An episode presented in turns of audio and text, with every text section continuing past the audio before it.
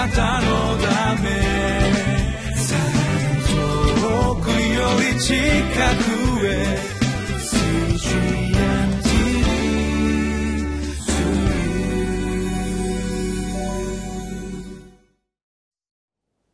皆さんお元気でしょうか。ホライズンコミュニティチャペルの塩島です。今日もこのリビングライフの時間がやってまいりました。今日のタイトルは救いの始めと終わりになられる。にせんじゅうはちねんじゅうがつにじゅういちにち、今日の聖書箇所は詩編のひゃくごへんじゅうろくせつからさんじゅうろくせつになります。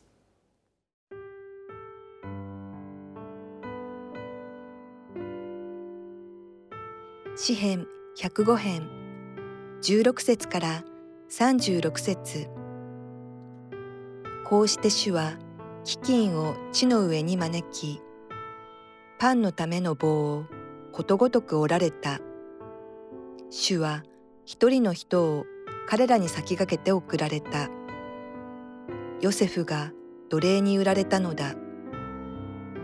彼らは足かせでヨセフの足を悩まし、ヨセフは鉄の枷の中に入った。彼の言葉がその通りになる時まで、主の言葉は彼を試した。王は人をやってヨセフを解放し、国々の民の支配者が彼を自由にした。王はヨセフを自分の家の頭とし、自分の全財産の支配者とした。これはヨセフが意のままに王の高官を縛り、王の長老たちに知恵を与えるためだった。イスラエルもエジプトに行き、ヤコブはハムの地に帰流した。主はその民を大いに増やし、彼らの敵よりも強くされた。主は人々の心を変えて御民を憎ませ、彼らに主のしもべたちをずるくあしらわせた。主はそのしもべモーセと主が選んだアロンを使わされた。彼らは人々の間で主の数々の印を行い、ハムの地でもろもろの奇跡を行った。主は闇を送って暗くされた。彼らは主の言葉に逆らわなかった。主は人々の水を血に変わらせ、彼らの魚を死なせた。彼らの地にカエルが群がった。王族たちの奥の間にまで、主が命じられると、アブの群れが来た。ブヨが彼らの国中に入った。主は雨に変えて雹を彼らに降らせ、燃える火を彼らの地に下された。主は彼らのブドウの木とイチジクの木を打ち、彼らの国の木を砕かれた。主が命じられると、イナゴが来た。若いイナゴで数知れず、それが彼らの国の青物を食い尽くし、彼らの地の果実を食い尽くした。主は彼らの国のういごをことごとく打たれた。彼らのすべての力の始めを。私たちはこの詩編のひゃくごへんから、主がユダヤ人の代表者として選んだアブラハムと結ばれた契約に約束されたことをどのように実現したかということを学んでいます。詩編のひゃくごへんじゅうろくせつ、こうして主は飢饉を地の上に招き、パンのための棒をことごとく折られた。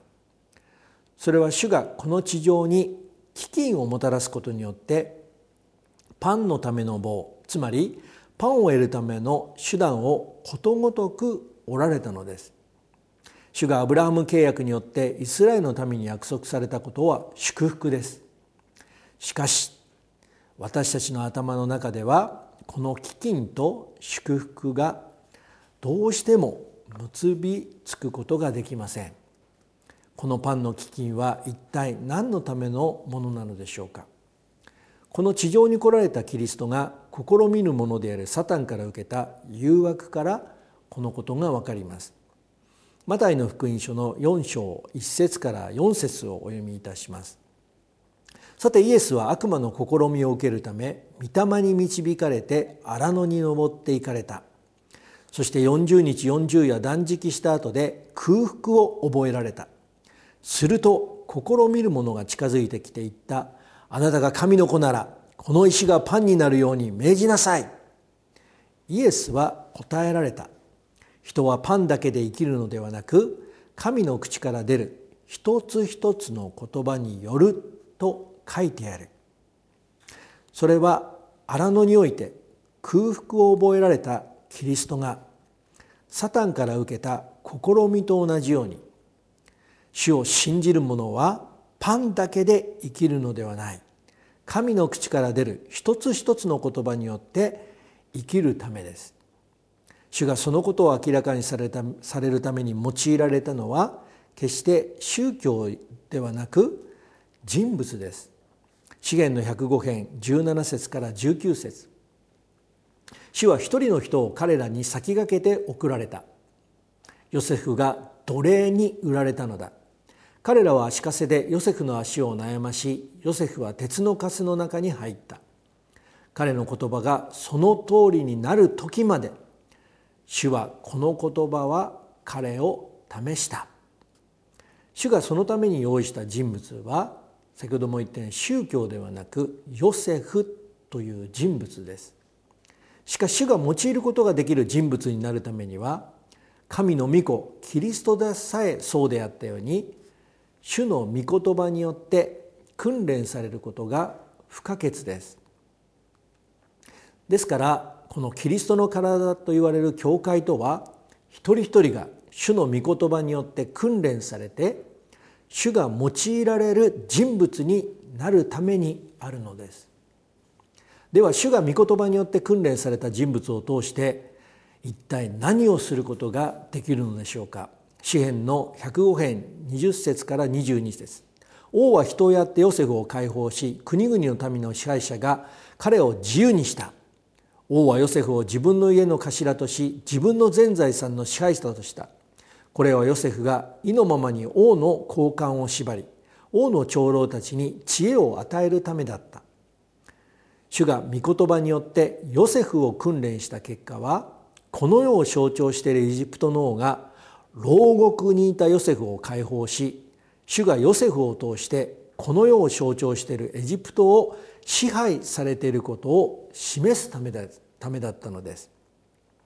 さらにこのことは主がアブラハムの子孫であるイスラエルとされたヤコブに対する神の御心を実現するためでもあります。詩篇のひゃくごへんにじゅうさんせつにじゅうよんせつ、イスラエルもエジプトに行きヤコブはハムの地に起立した。主はその民を大いに増やし彼らの敵よりも強くされた。それまでヤコブにとってヨセフは死んでいたのです。しかし主はこのヨセフを通してヤコブがパンだけで生きるものではなく主の御言葉によって生きるものとされ、そしてその結果主がご自分の民を大いに増やし彼らの敵よりも強くされたのです。私たちもこのように日々リビングライフを通してパンだけで生きるのではなく神の口から出る一つ一つの御言葉によって生きることによって主が私たちの問題や敵よりも私たちを強いものとすることが主の御心です。今日も私たち一人一人をこのように生かし強くしてくださるこの主を見上げてまいりましょう。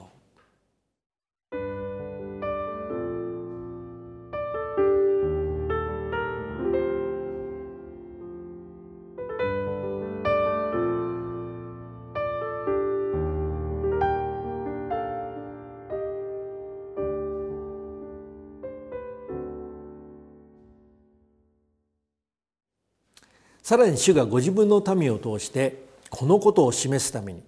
その後のイスラエルのために一体何が起きたでしょうか。詩編のひゃくご編にじゅうご節、主は人々の心を変えて見た目を憎ませ、彼らの主のしもべたちをずるくあしらわせた。このように主は再びエジプト、つまりこの世の人の心を変えて、イスラエルの民がご自分の御言葉によって生きるようにこのような試練を与えられ、イスラエルの民をその試練から解放するために再び主は人物を用意されました。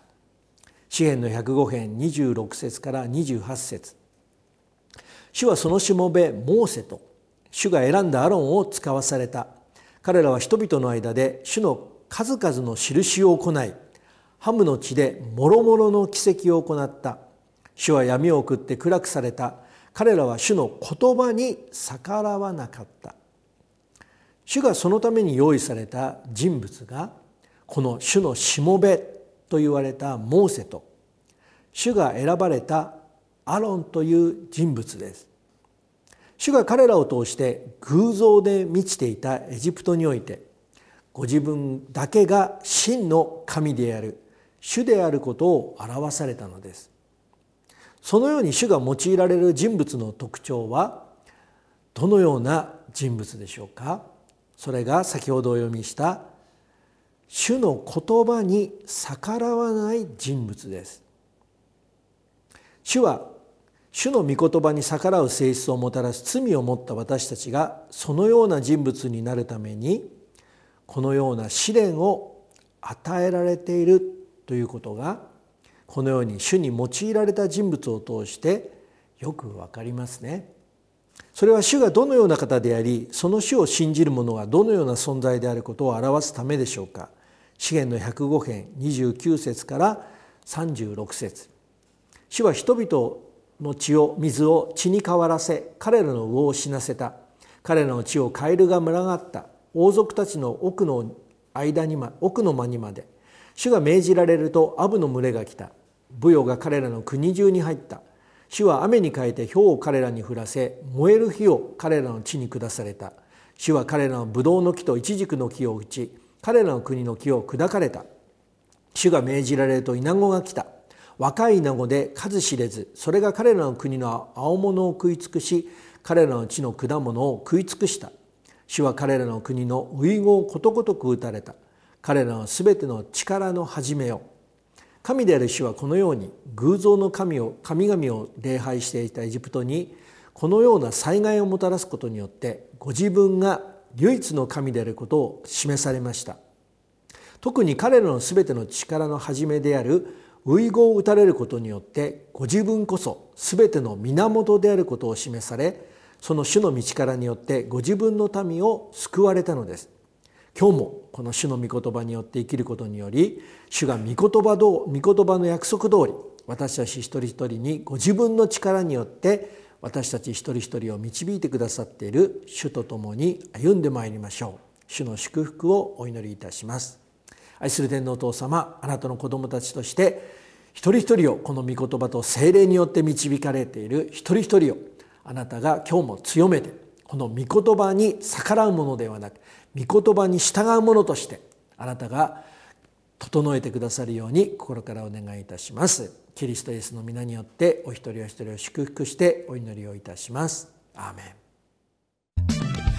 あなたのため遠くより近く